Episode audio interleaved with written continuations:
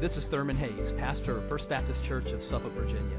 We want to welcome you to this message from our services at First Baptist. We're a congregation that is seeking to touch lives through the life changing power of the gospel. I pray that you'll encounter Christ in his power and love even now as you listen. Open your Bibles this morning to Luke chapter 24. Luke 24. And if you're new today, we have been going through the first of the year through the Gospels, and we've been looking at the ministry of Christ really with the background of texts that involve food and drink in some way, usually a meal as the background. And in Luke 24, we see the risen Christ sharing a meal with some people. And so we're going to look this morning at Luke 24, and we're going to read most of this chapter, the first 43 verses of Luke 24. And I've entitled this message, Burning Hearts and Broken Bread. Luke 24. And let's begin with verse 1. The Bible says on the first day of the week, at early dawn, they went to the tomb, taking the spices they had prepared. And they found the stone rolled away from the tomb, but when they went in, they did not find the body of the Lord Jesus.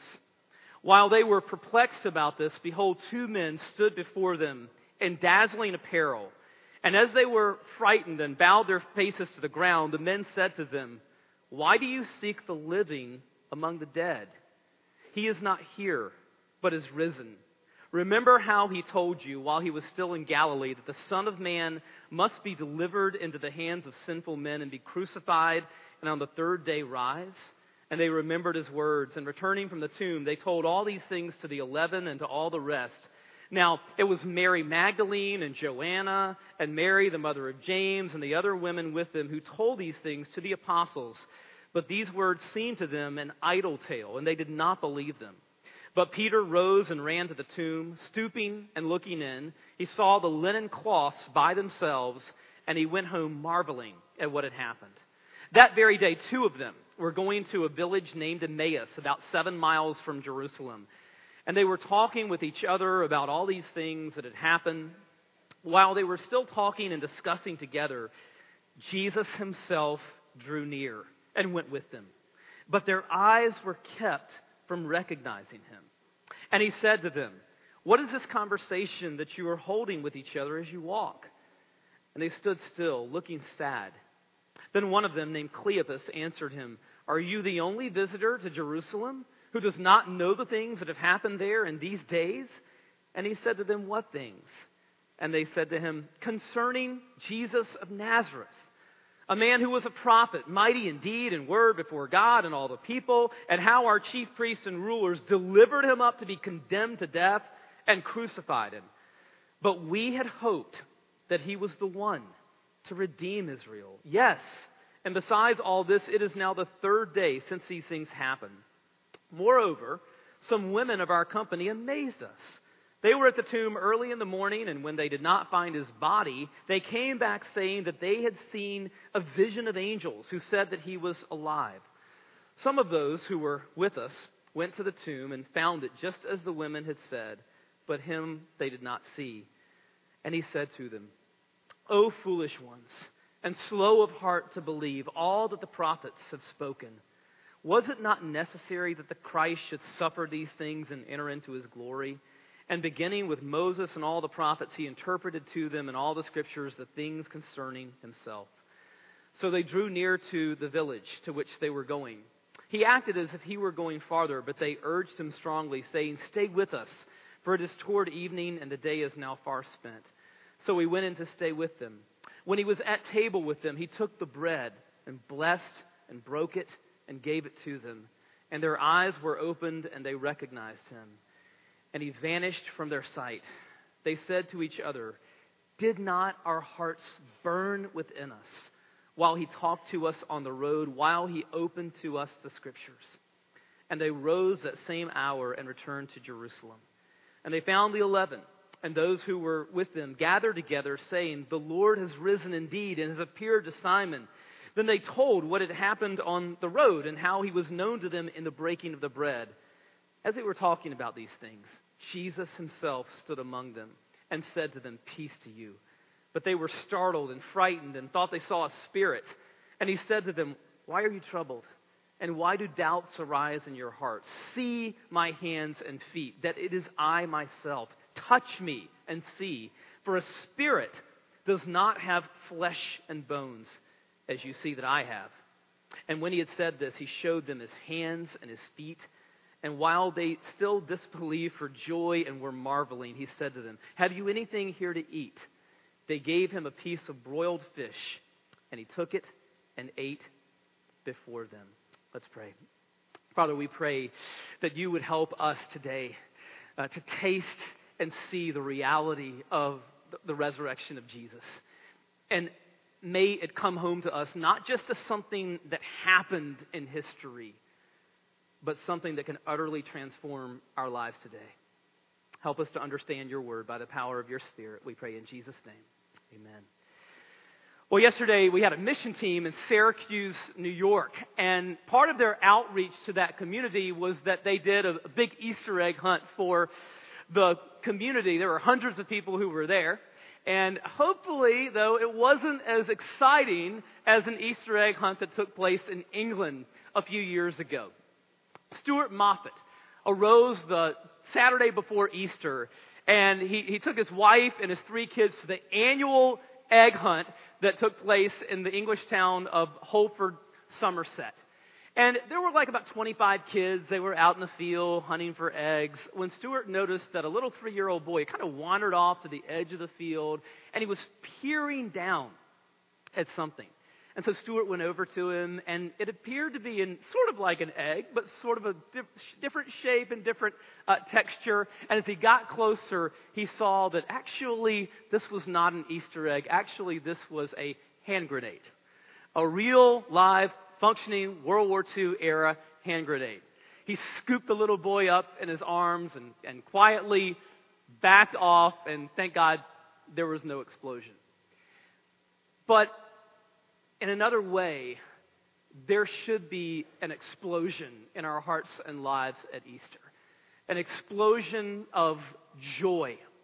But for many people in our culture, you know, today is just another day. And, and even for many Christians, I'm not sure how deeply we truly understand the implications of the resurrection of Christ. And if we don't understand, we can miss it.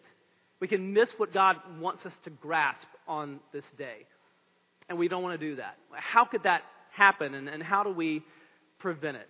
The, first of all, the, the first thing that Luke is saying here is don't miss the miracle of the resurrection. So we see in verse 1 that on the first day of the week at early dawn, they went to the tomb taking the spices they had prepared. So, what kind of spices were they? They were burial spices. And that's because these women are going to the tomb not expecting to find an empty tomb, but a tomb with a dead body in it. There's no expectation whatsoever of resurrection. It was the same way with the, the two that Jesus encounters on the, the road. You can see by their whole mindset. The last thing in the world they are expecting is for Jesus to be raised. And so they say in verse 21, we had hoped that he was the one. But obviously, he wasn't the one because we saw him crucified. And so, what was their mindset. Verse 17 says, They stood still looking sad. They're not expecting resurrection. And yet, by the end of the day, these women, the two on the road, they're, they're going to be exploding with joy. Their lives are going to be utterly transformed. In fact, they're going to devote the rest of their lives to telling people that Jesus is alive, and in most cases, give their lives as martyrs rather than recant that. What happened? what happened is that they encountered the risen Christ. What about the disciples?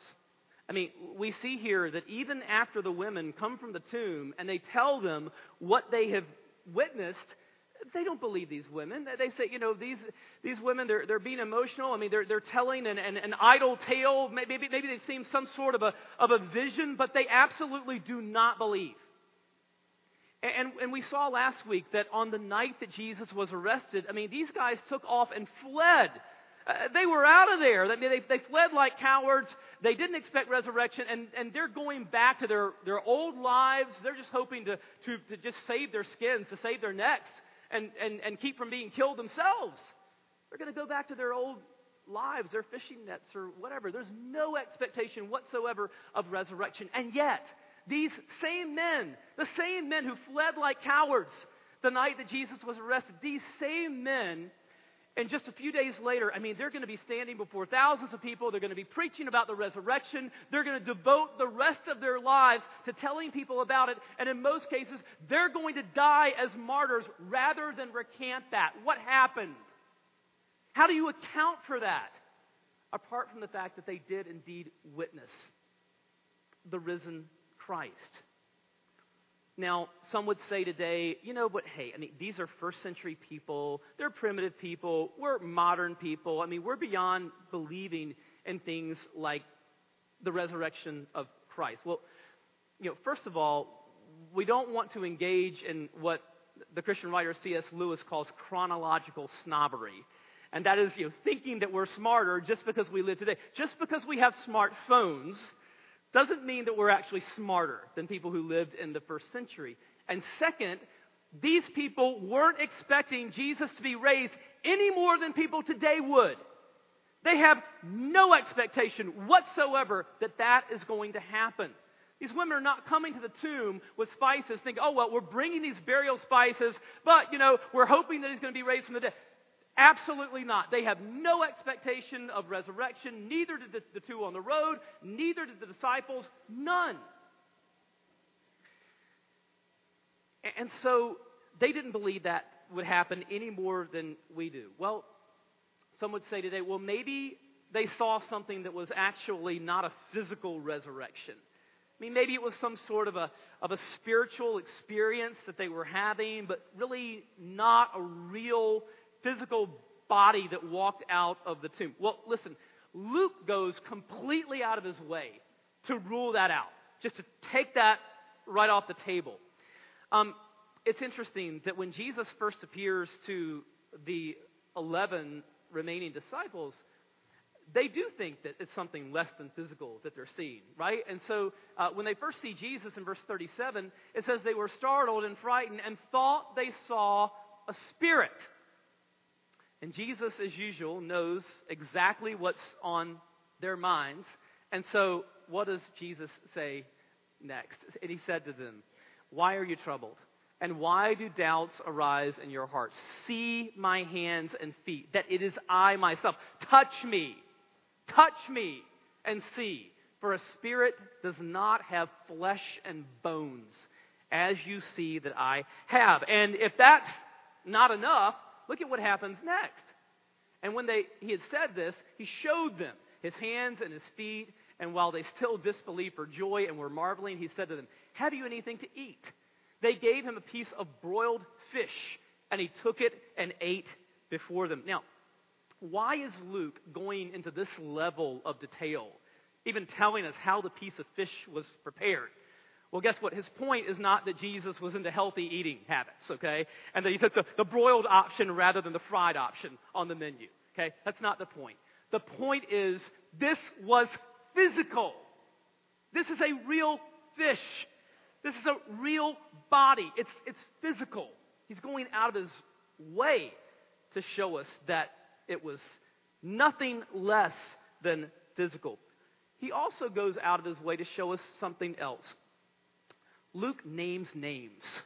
He names names. He names the names of the women at the tomb. He gives the name of one of the people that Jesus met on the road to Emmaus. The other gospel writers do this too.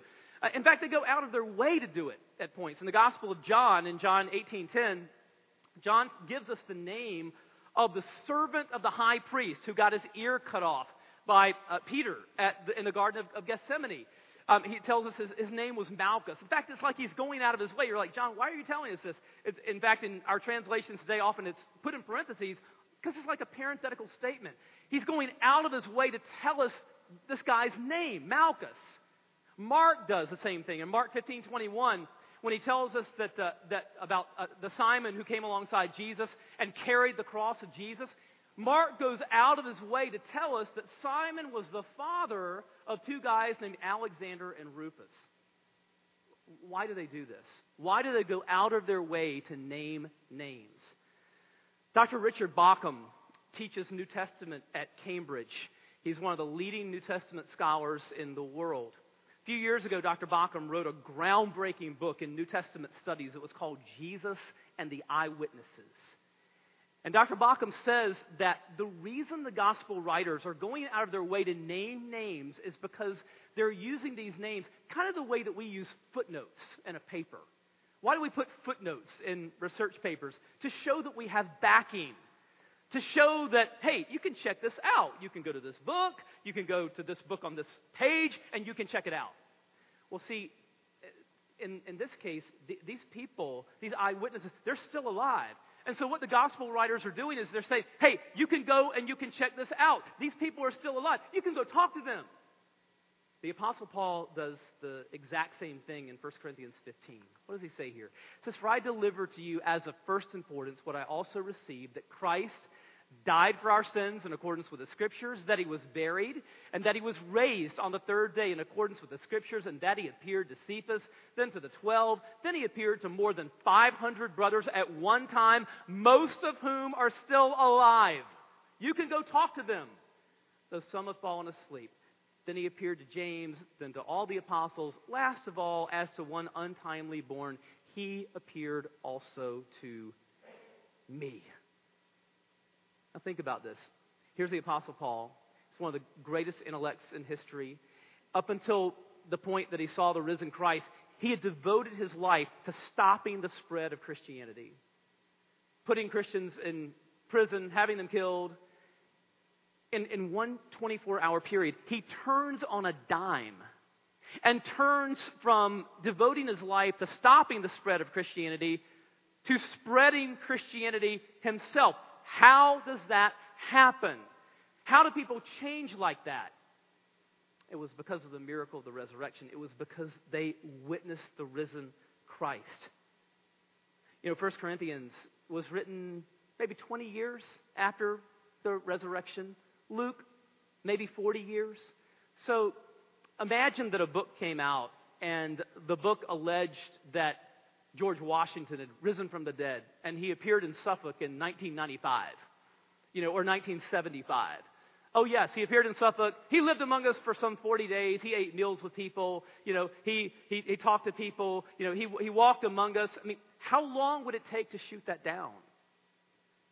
But Christianity wasn't shot down. Christianity changed the world. It turned the world upside down. The message of the resurrection turned it upside down. It wasn't shot down. It was it, it spread like crazy. It changed the world. How do you account for that? How do you account for the change in the lives of these people? How do you account for the fact that they go from, you know, running scared and timid or even trying to stop Christianity? How do they turn from that to devoting their lives and laying down their lives to spread Christianity? How? How do you account for that? How do you account for their changed lives? How do you account for the existence and the spread of the Christian church apart from the resurrection? The burden of proof is on you to account for that. You say, well, maybe Jesus rose from the dead, but I still have questions. I mean, I have questions about all kinds of things. I have questions about the, the details of creation. I, I have questions about why there's so much suffering in the world. Okay. If Jesus didn't rise from the dead, don't even worry about those questions. Because the whole Christian faith is just false. But if Jesus did rise from the dead, guess what? There are answers to all of those questions. We might not know exactly what they are, but if Jesus rose from the dead, there are answers to all those questions. All of the pieces of the puzzle do fit in place. Everything hangs on the resurrection of Christ. And if Jesus rose from the dead, it means something else. It means that he is Lord of this world. If Jesus rose from the dead, it means he is Lord of the universe, the Son of God, and it means that you and I owe him our allegiance. Now, in Acts 17, the Apostle Paul is at the Areopagus in Athens, and he's talking to the Athenian philosophers there. And he says this The times of ignorance God overlooked, but now he commands all people everywhere to repent. because he has fixed a day on which he will judge the world in righteousness by a man whom he has appointed. And of this he has given assurance to all by raising him from the dead. You know what this means?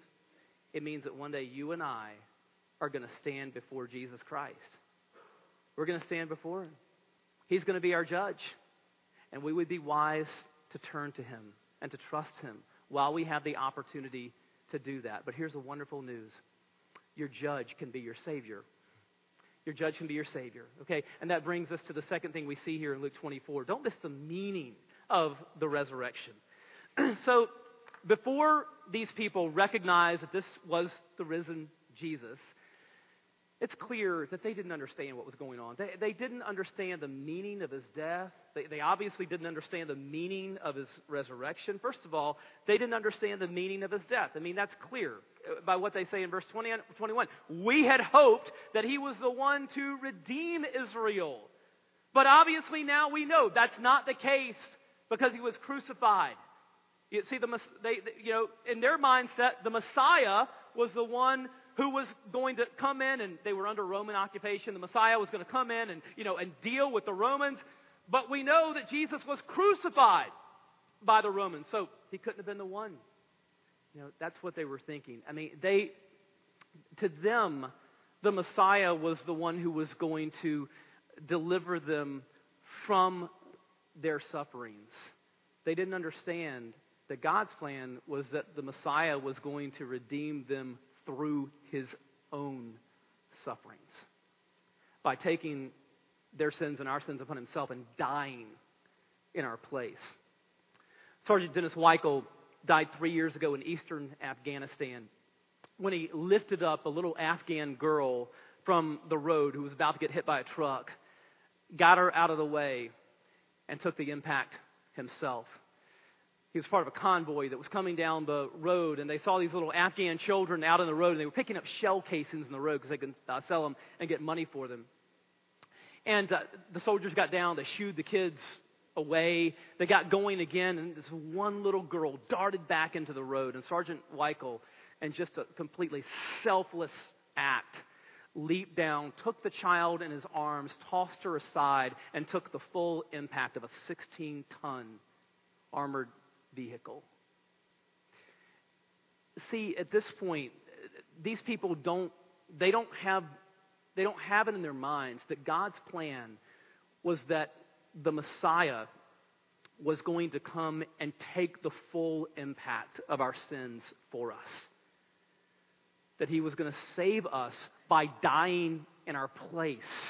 And so at this point, they didn't understand the, the meaning of all that. They, they didn't, even though in the Old Testament it was there, prophecies about the Messiah being a suffering servant who would die for our sins. It, it was there, but they, they hadn't put the pieces together. They hadn't understood prophecies like Isaiah 53 6, which says, All we like sheep have gone astray. We have turned everyone to his own way, and the Lord has laid on him, the Messiah, the iniquity of us all. God's plan was for him to take the full impact for our sins. That they needed that explained. They didn't, they didn't get it. Someone had to explain it. Guess what? They had a great Bible teacher to explain it to them on the road. Jesus comes alongside these two and he says to them, O foolish ones, and slow of heart to believe all that the prophets have spoken. Was it not necessary that the Christ should suffer these things and enter into his glory. And beginning with Moses and all the prophets, he interpreted to them in all the scriptures the things concerning himself. So at first, they didn't understand the meaning of his death until Jesus explained it. They certainly didn't understand the meaning of his resurrection. It's interesting that at first they don't recognize Jesus. And you see this in some of the other gospel accounts as well, that people at first, they don't recognize the risen Christ for who he is. You see this here in verse 16. It says their eyes were kept from recognizing him. So what's going on here? Well, part of it is that they're just not expecting resurrection. I mean, if we attended a friend's funeral and a few days later we see someone who looks like our friend, the first thing that pops in our minds is, oh, it's not, you know, oh, they've been raised from the dead. I mean, we, you know, we just don't we don't think like that. That's not what we would think. And so they're not expecting resurrection, and so, you know, they're not, they're just not thinking that when they see him. That's part of it. But part of it is that it's clear that the risen Christ's body, although completely physical, is somehow transformed because he does things like, you know, uh, vanish at will and appear at will, right? So what's what's up with that? What's what's what's happening there? Well, if you've read the Gospels, you know that Jesus raised other people from the dead. Lazarus, um, Jairus' daughter, the, uh, the the widow's son at Nain. Okay, but when those people were raised, they were raised in bodies that were going to die again. The resurrection of Jesus is not like that. When Jesus is raised, Jesus has defeated death and he is raised in a glorified resurrection body that is never going to face death again. And why is that significant to you and me? Because the Bible tells us that when Christ returns and believers are raised, that we're going to have glorified resurrection bodies like the one that Jesus had. Resurrection bodies, imperishable bodies that are not going to be subject to cancer cells or MS or arthritis, you know, or any kind of injury or tragedy or death. Glorified bodies. Um, Paul compares it in 1 Corinthians 15 to like a seed that's put in the ground. So um, if you put a little seed into the ground, uh, it comes up as something different. And Paul says that that's the way it is with our perishable bodies. Our perishable bodies are put into the ground, but when Christ returns and we're raised, it's going to be something glorious and altogether different. So he says in 1 Corinthians 15, so it is with the resurrection of the dead. What is sown is perishable, what is raised is imperishable. It is sown in dishonor, it is raised in glory, it is sown in weakness, it is raised in power just like the body of Jesus was changed, our bodies one day are going to be changed. He goes on in 1 Corinthians 15 to say, Behold, I tell you a mystery. We shall not all sleep, but we shall all be changed in a moment, in the twinkling of an eye at the last trumpet. For the trumpet will sound, and the dead will be raised imperishable, and we shall be changed. For this perishable body must put on the imperishable, and this mortal body must put on immortality. When the perishable puts on the imperishable, and the mortal puts on immortality, then shall come to pass the saying that is written Death is swallowed up in victory. Now, if you know Christ and you die, you're going to go to go to heaven. Okay, you're going to you're, you're going to immediately go to be with Jesus. If you have saved loved ones who have, have died, okay, they are with the Lord. You can be confident of that. And it's glorious, okay? 2 Corinthians 5 says that, that, uh, that they're absent from the body, but present with the Lord. But what Paul is talking about here in 1 Corinthians 15 is, is something altogether different. He's talking about the day when Christ returns. And on that day, when believers are raised, we're not going to be absent from the body anymore. we're going to have new bodies, right? Real physical resurrection bodies. Your, your, your body is going to, to touch earth, okay, in a, in a renewed world, a new heaven and a new earth. You're going to have a, a glorified resurrection body as Christ did when he was when he was raised. Um, now, I'm indebted to Tim Keller for a wonderful application of this truth. How should this transform our lives? To understand this, to understand that, you know, we're going to live for all eternity, okay, in, in, in, a, in a new heaven and a new earth with, with, with resurrection bodies. How should that truth really come home to us and change our lives? Well, one thing it means is this it means that you're not going to miss anything.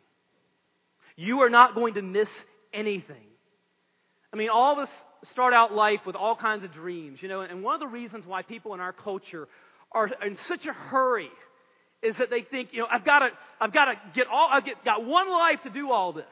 You know, and they've got, we've got all these dreams. You know, I've got to have lots of money, um, and the perfect house, and the, the perfect marriage, and the, the perfect family, and, uh, you know, got to be a great athlete and, and, and famous, you know, and, and on and on and on. We, we, and then, um, as we go through life, you know, kind of reality hits and reality hurts and uh, things intervene, and there's just, there can be this tremendous sense of disappointment and regret of you know unfulfilled longings and wishes and dreams that we have had and, and, and, and even worse i mean for all of us uh, you know death intervenes and these these these perishable bodies that we live in they have things that go wrong with them and all and for all of us and um and we you know there's a tremendous sense of, of crushing disappointment that can set in but what if the resurrection is true? Joni Eareckson Tada is a Christian woman who has spent most of her life as a paraplegic. She was injured in a swimming accident as a teenager, and ever since then has been in a wheelchair. And she tells about one time she was in a, a service, and the speaker said, I want everyone to kneel in prayer. Well, obviously, she's sitting there in a wheelchair and she can't kneel. And Joni was raised Episcopalian, and so, you know, kneeling uh, in church was something that was incredibly meaningful to her. And so uh, she sees everybody else in the room kneeling, and she's sitting there in a wheelchair, and, and, and, and she can't kneel. And so everybody else is kneeling, and she bursts into tears. She's crying. And the thought occurs to her you know what? I am never going to be able to kneel before the God that I love. And then she says this. And then I remembered the resurrection. Just before the party gets going at the wedding feast of the Lamb, the first thing I plan to do on my resurrected legs is to drop on grateful, glorified knees, kneel quietly before the feet of Jesus, and then I'm going to be on my feet dancing. Can you imagine the hope that this gives to someone with a spinal cord injury like mine? Can you imagine the hope this even gives to someone who is manic depressive? No other religion, no other religion promises new bodies, a new material universe. Only in the gospel of Christ do people hurting like me find such enormous hope. Listen, you will miss nothing. You will miss nothing. Uh, you will eat and drink and laugh and dance. You will have perfect relationships, okay, a perfect uh, enjoyment in serving God. I mean, it's just going to be like a trillion times better than, than it could ever be here. And so, just one implication of this truth is relax. You, know, you're, you're, you, you will miss nothing. Another implication of this is that you can live your, you're free to live your life as a giver instead of a grabber. Let me explain what I mean by this. When I was a child, it was a long time ago, um, when I was a little kid, I can remember a beer commercial. Um, if you're a certain age, you can probably remember this, but uh, the tagline in it was sort of like, go for the gusto. Okay, something like that. You only go around once. Grab for the gusto. Okay, that commercial's long gone, but that philosophy is pervasive in our culture, right? Grab all you can while you can. You get one life to do it. Grab all you can while you can. Listen, the resurrection is true. You can live your life as a giver, not a grabber. Why? If the resurrection is true, I mean, listen, you're going to live for all eternity in a, in a glorified, resurrected body. Um, and so you know, you're not, you're going to miss nothing. So, I mean, if, if, if that's true, listen, you can, you can be generous. You can, you can be generous with money. You can be generous with your time. You can put other people above yourself.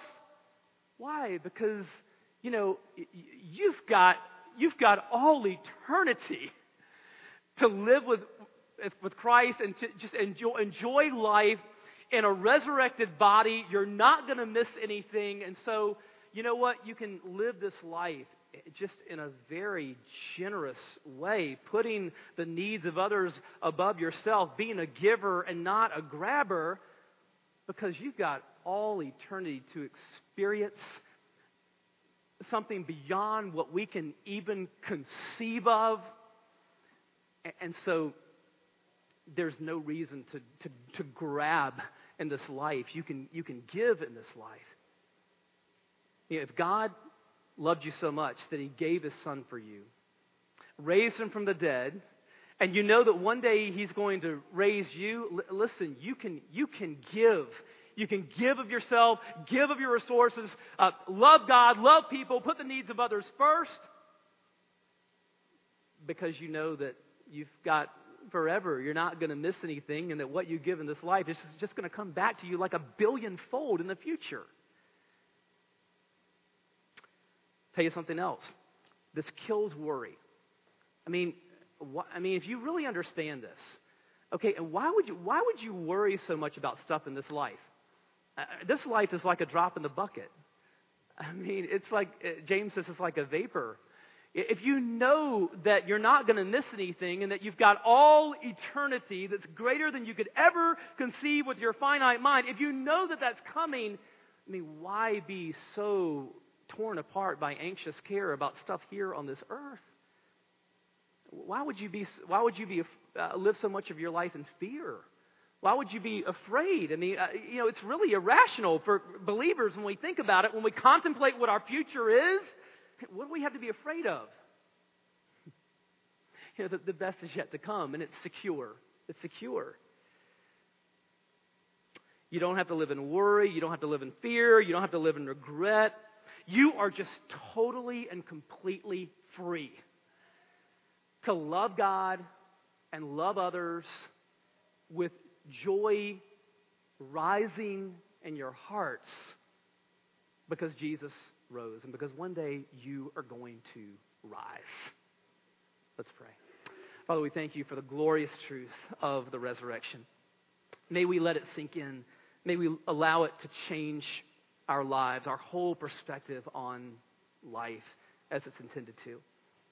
And Father, I pray for anyone here who came in today uncertain about what it means to have a relationship with you. I pray that in this moment that they would turn to Jesus and trust him and welcome him into their lives.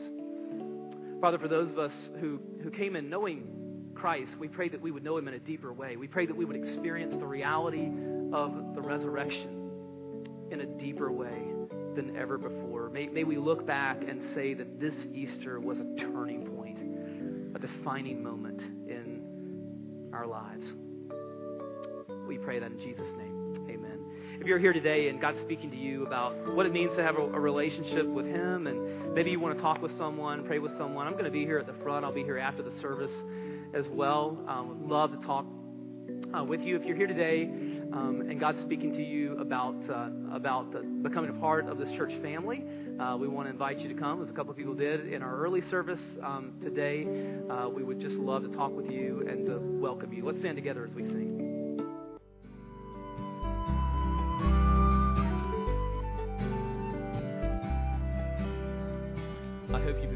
This message. Christ is the answer for every